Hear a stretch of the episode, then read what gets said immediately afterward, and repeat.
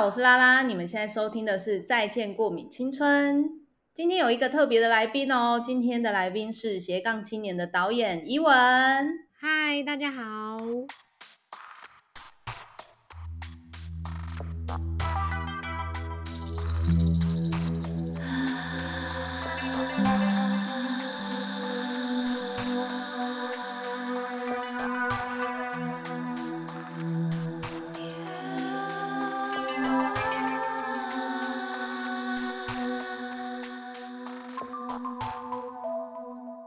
那我们等一下要先让他自我介绍一下，伊文大概是负责所谓的剧场导演，他们到底在做一些什么样的事情，然后在他自己跟另外两个伙伴经营的斜杠青年创作体，那他们在做这个团的时候，他们遇到什么样的困难，或者是其实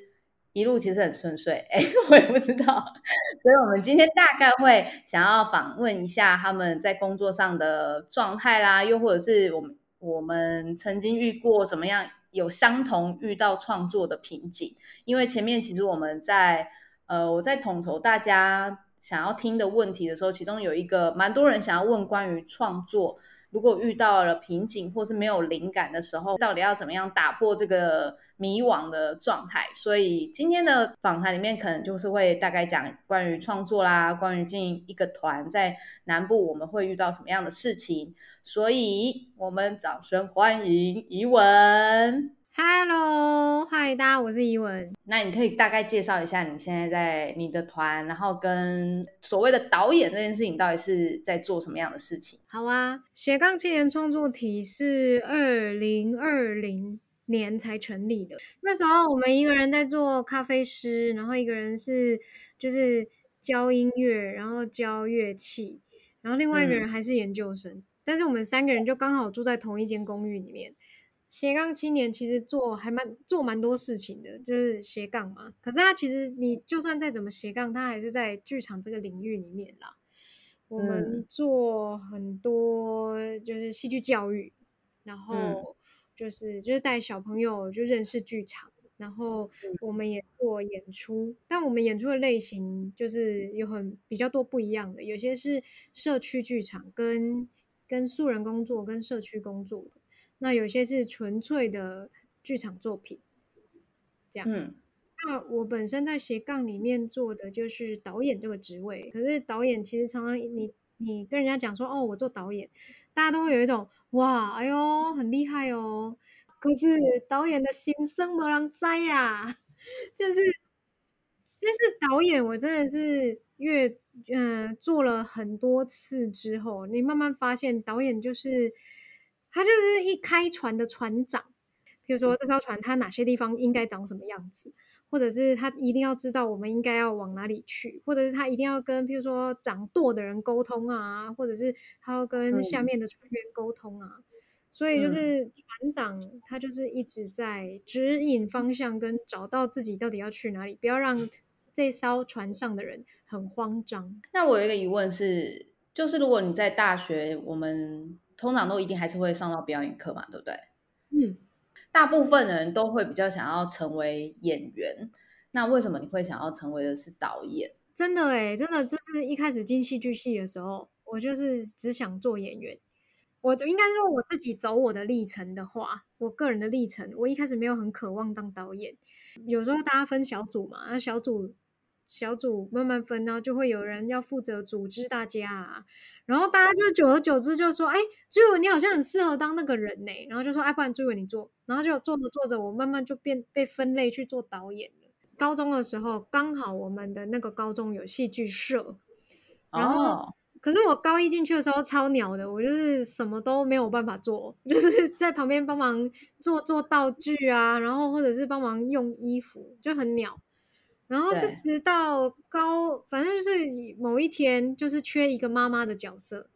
那我可能高中就长得比较成熟吧，就是长得跟现在已经差不多了。然后那时候就是学姐就说，哦，我们缺一个就是会讲台语的妈妈，但是我其实那时候也不会讲台语，我就是学我阿姨讲话，就这样。然后就演，那时候在就是全校会演嘛，然后就演给全校看。然后就是因为那一次，就是全校的人都认识我，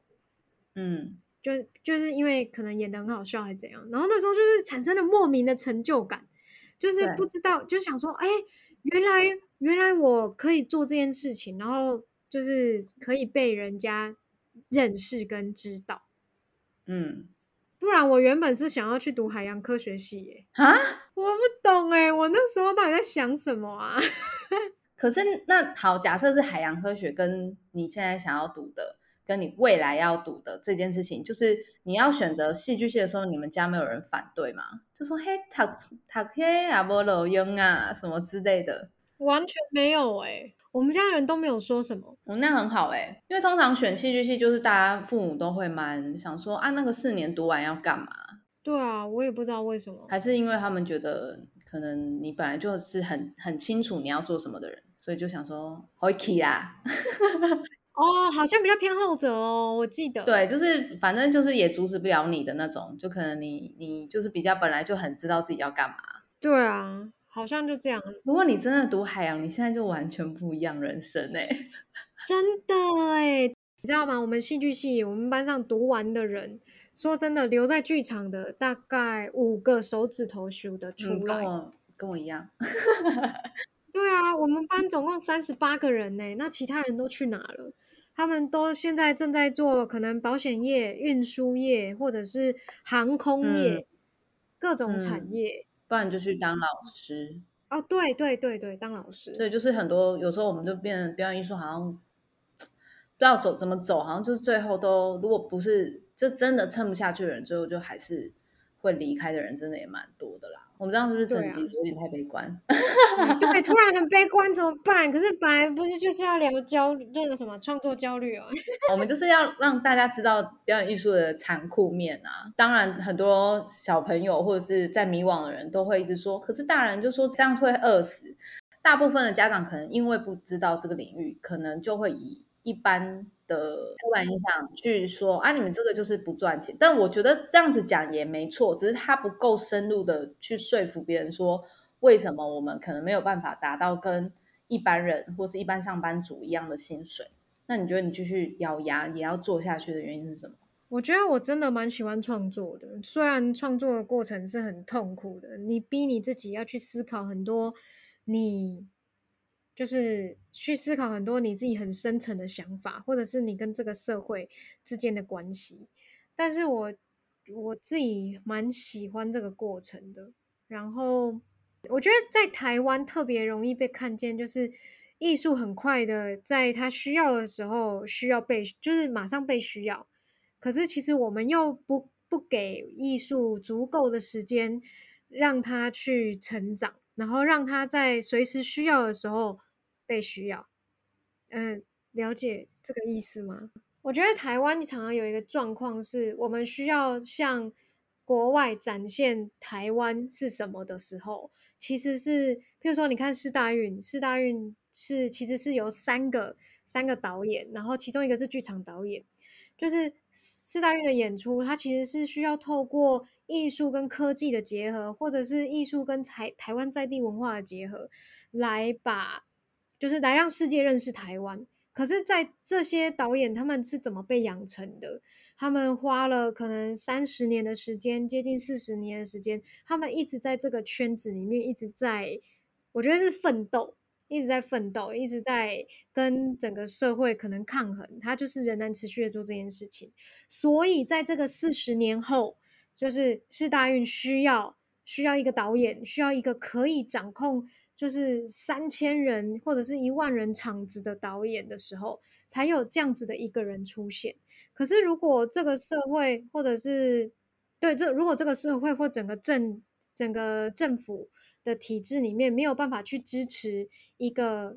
人，他必须被这样的养成，或者是一件事情被这样的养成，突然之间世大运要办了，然后需要跟国际间就是让大家认识台湾，到底谁可以就是有这样子突然出现的一个人吗？可是这件事情就是很需要被支持跟被投资啊，然后还有愿意，我觉得在台湾是还有愿意咬牙撑过来的人啊。你可以提几个例子是你真的在现场接触到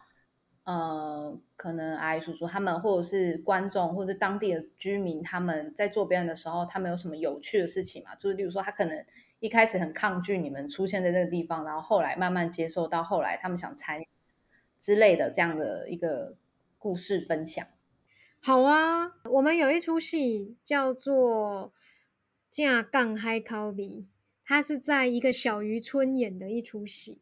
然后那时候我们进去的时候，因为那个渔村里面几乎从来没有，它已经很老，就是高龄化了，所以它很少有这样一群年轻人突然出现在那里。然后我们就去一家一家的，就是因为我们也没有中间联系的那个人，我们就是得自己像是卖直销卖保险这样，一家一家就是敲门，然后就是去访问，跟他们自我介绍啊什么的。可是我觉得就是这是很在台湾的乡村很容易见到的画面，就是这些长辈阿姨阿嬷叔叔阿伯，他们好像有很多的话都这辈子没有说完，然后当有一个人愿意问你说啊你小孩的时候这生做什么款，然后啊你小孩的时候你是做什么回，你几岁的时候去大都市做工课，就是突然之间有人问他这些问题的时候，他好像对这个地方的那个，反正就是有一个阿姨，她直接就是拿他们家家传秘籍，就是他们家家传的一些解签诗。他阿公从以前到现在都是那个啊，从阿祖那一辈就是一直是解签的，庙里面解签的。然后那一本解签诗大概快100年了，然后他就这样子，就是把他家里的很多的秘密啊，然后家里的很珍贵的东西就这样分享给你，然后你就想说天哪，我是谁啊，我为什么可以这样知道这么多事，可能连他的小孩都不一定知道。然后那出戏后来我们本来想说啊，在这个渔村真的是没什么人会来看啊，我们还想说怎么办，我们要怎么让大家来看，但是就是他们好像渔村之间都会有秘密的交流的感觉，他们就是会一直知道说有一个少年人在哪里在变什么，我们知道要变什么。反正就是演出的那一天，我们跟就是那个渔村的年轻人有一个变成了好朋友，然后他就说这是我第一次看到我们全村的人出没，就是他已经几十年没看过这种事情了，但是因为要演出，然后就全村的人就是蜂拥到我们演出的那一条街上。应该说在剧场圈嘛，或者是我们这个大家舞蹈圈剧场圈这个圈子，大家都不知道为什么莫名的会有一种觉得我一定要进剧场，我一定要进厅，就是我要进去里面演出，好像在里面艺术层次比较高或什么的。对，我以为只有我这个感觉，我没有，我真的。可是其实我觉得这些很真实的人才是真的，不管他的故事有多小，就是真的否他个人反否阿嬷一个人的小故事，我都觉得那个也太好看了吧，就是那个真实感很好看欸，而且你才会觉得这才是台湾啊！你知道有时候你在剧场里面，然后你看到他们可能又在谈论，我在都市里面的孤独，我在人群里面的寂寞。我知道这件事情，它还是会被谈到。但是 ，Come on， 打开你的眼睛，就是台湾很大，就是还有其他的事情。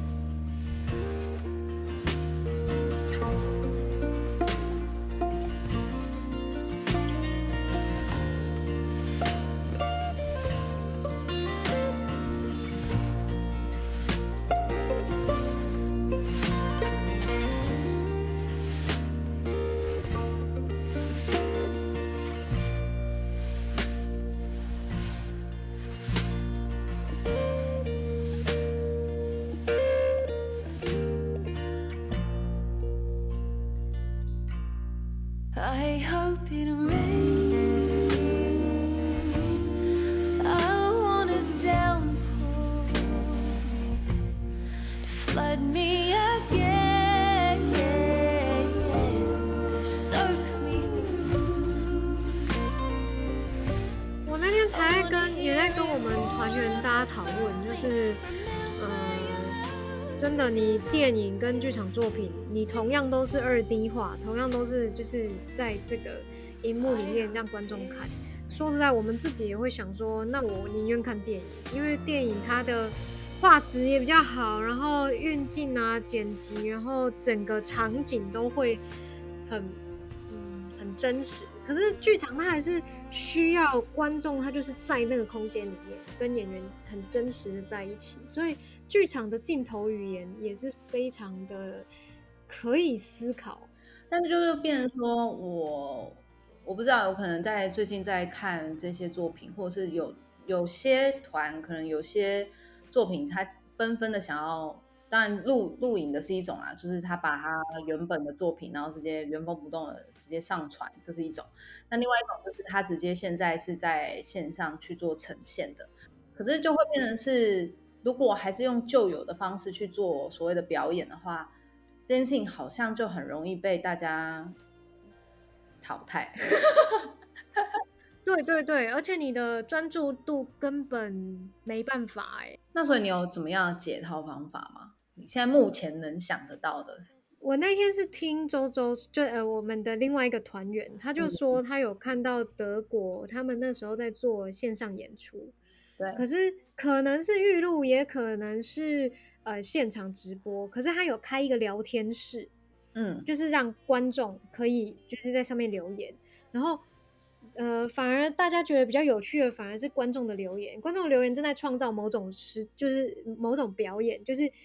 他就会看到演员，他就说，就有观众说，可是英国现在这里是下雨，为什么他那个房间里面是大太阳啊？然后另外一边德国的观众就说，对耶，德国现在这边起雾，可是他那边看起来天气蛮好的。然后还有人说这是预录的吧，还是就是反而造成了很多他们的讨论跟互动。对，我觉得现在目前或许疫情这样子都是变成是要让我们一直不断每一年在产出作品的时候最好的一个休息的一个方式吧，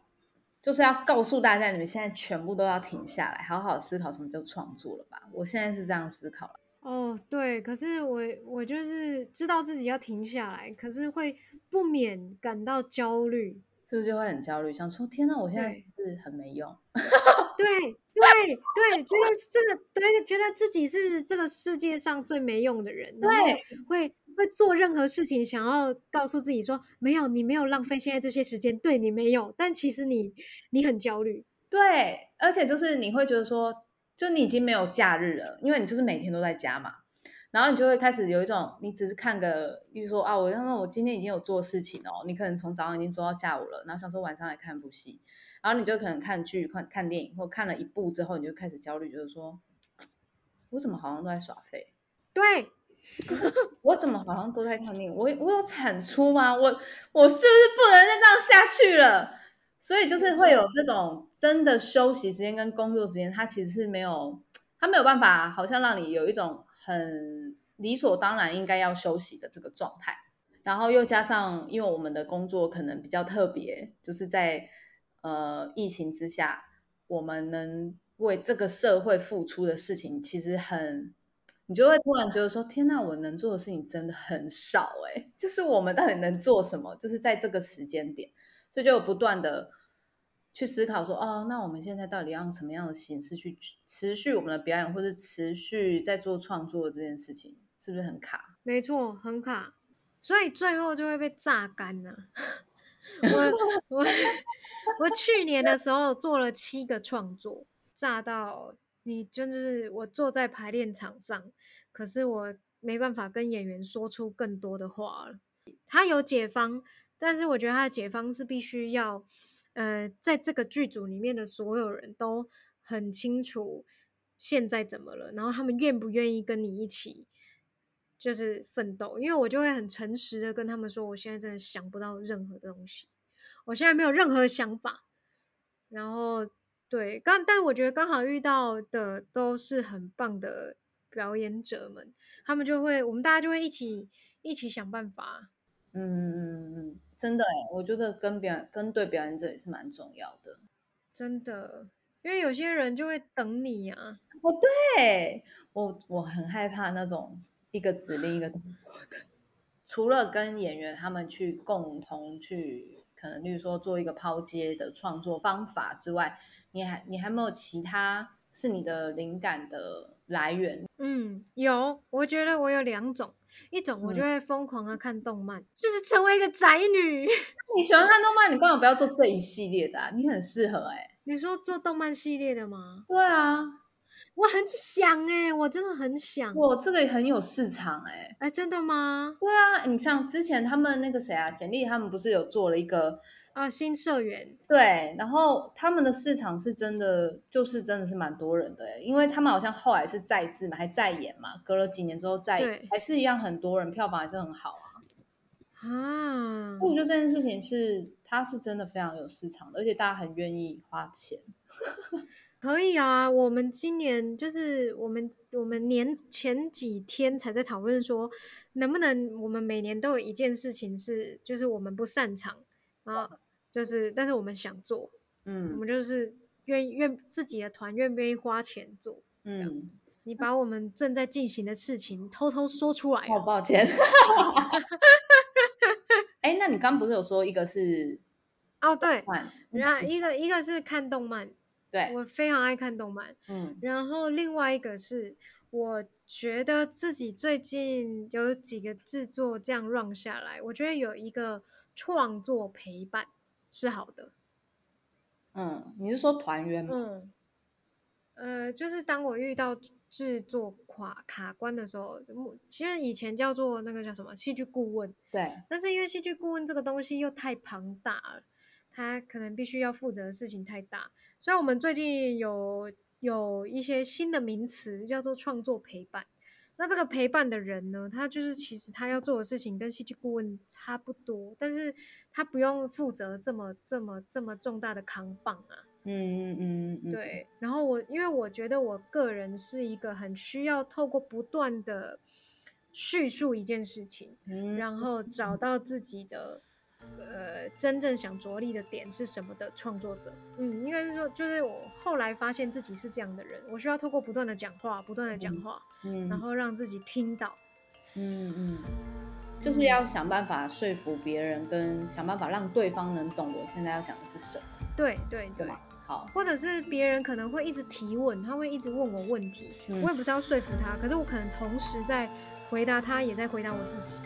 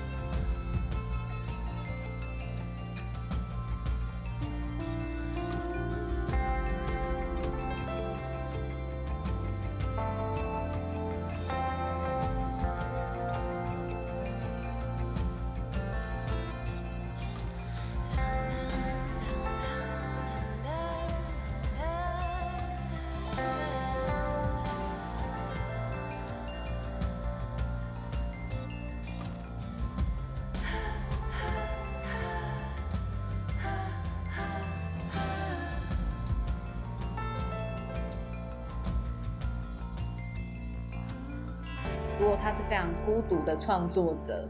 就是他可能想做一些，例如说，好，他想要写剧本好了，可是他在写的时候，他突然遇到瓶颈，他不知道问谁。你觉得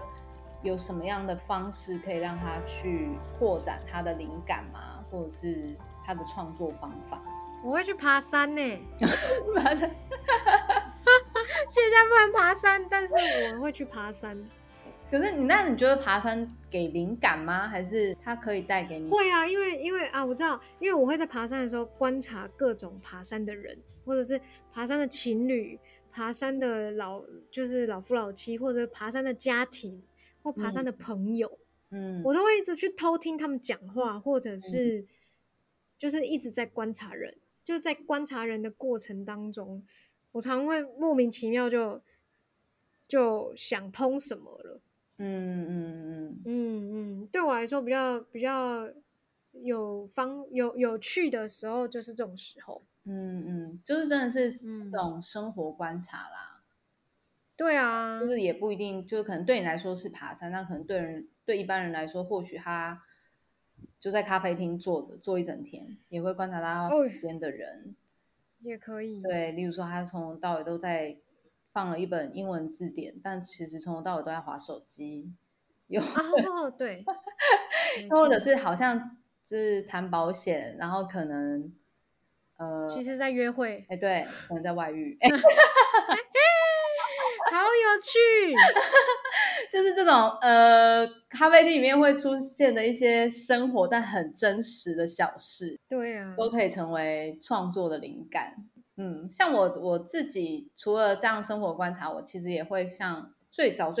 刚开始的时候，我还蛮喜欢看视觉的图片。哦，你就是一直这样看吗？对，我就是这样看，就是用视觉图片去看，找出线索。我很难形容那个是什么样的一个方法，但是我觉得对我来说，因为我觉得图像它是很瞬间，但某种程度上来说，它也是非常可以让你去衍生创作灵感的一个方法的原因，是因为有点像，我不知道戏剧表演有没有这样的练习，就是像我们在创作的时候，有可能会有一个老师会给你一张图，然后让你去想象接下来的故事是什么。有欸，对，有点像这样的概念。然后我可能因为舞蹈不是一个用说话的表演方式嘛，那我就变成我要让它更有延续嘛，或者是我要从那个里面去找出我可以怎么样延续。对，所以它就变成是一种，我除了很生活化的这个，因为生活化的故事一定会有重叠的地方啊，就是例如说它有可能就是我们大概可以想象得到的，但如果要把它变得很超写实的这件事情，或许就可以增加一些元素在里面。我就觉得它变成一种创作的卡关的方法。我还会尝试另外一种方法，是就是一直画画。为什么是画画？可是它跟你的视觉的那个状态好像有点像，可是对我来说是，我就会一直画乱七八糟的东西，各种可能那个颜色拿在你手上，你想干嘛你就干嘛。然后画完之后呢？画完然后你就会再重新看一次这幅画，你就是在画的时候，你要让自己尽量是没有意识。那这种方式我觉得听起来感觉好像蛮像是让自己冷静下来去思考你真的要的是什么，或者你当下潜意识里面你现在正在感受的是什么？没错，你说的对。就是他画完之后，你就是因为希望尽量在你画的时候，你不要去想说我要画山画水，你就是一直画。可是你画完之后，你要抽出来，你变成你是另外一个第三者，就是这幅画你看到什么，或者是你这个时候你可以叫别人来看。好像蛮有趣的。我觉得那个人好像或许他也不一定要是，他就是你身边随便一个人都可以。对，没错。因为我觉得有时候素人才是真的会看出我们的盲点的人。对啊，而且他说不定会提供你新的视野。对，就是不要太在乎说怎么办，我旁边就是没有伙伴。但我觉得随便你就找你爸妈或者找谁，就是任何一个人。如果你勇敢一点，你去找路人甲乙丙丁。我觉得都是一个方法，就是因为有时候我们太在创作里面的时候，很容易有一个盲点。对，而且你会陷入同一个地方想好久，然后就是为对什么我找不到答案？为什么他到底好？然后就是你会一直问你自己同样的问题，只是对用不同方法问。对，然后其实你就是一直卡住，然后就是你已经解完了，你可能今天解完，然后你明天一看又觉得到哪里又，就是会有一种没鬼打错，墙，所以就真的很没错，需没错。要一个第三只眼睛去帮你看出那个盲点，然后才能支撑你继续往下走，不然很容易就是创作很容易卡关呢、对啊，然后你就会觉得自己真的很糟。然后又开始陷入恶性循环，开始批判自己。没错，没错。懂啦，我懂啦。好啦，那我们就是今天很开心聊到了这么多关于创作，然后还有表演艺术的，目前我们现在遇到的困难，或者是目前我们还可以怎么样做的一个想法，希望可以提供给就是曾经在迷惘，或者你现在还在迷惘，到底要不要持续做创作，或者到底要不要进入表演艺术产业的人。那或者是你其实喜欢表演艺术，但是你其实没有那么了解，那你也可以了解一下我们现在都在做什么。然后希望大家未来也可以，如果真的解封的话，真的也可以多多去支持剧场的表演，或者是以各种形式去支持大家。非常开心今天的谢谢对谈，那我们就下次见喽，大家，拜拜。拜。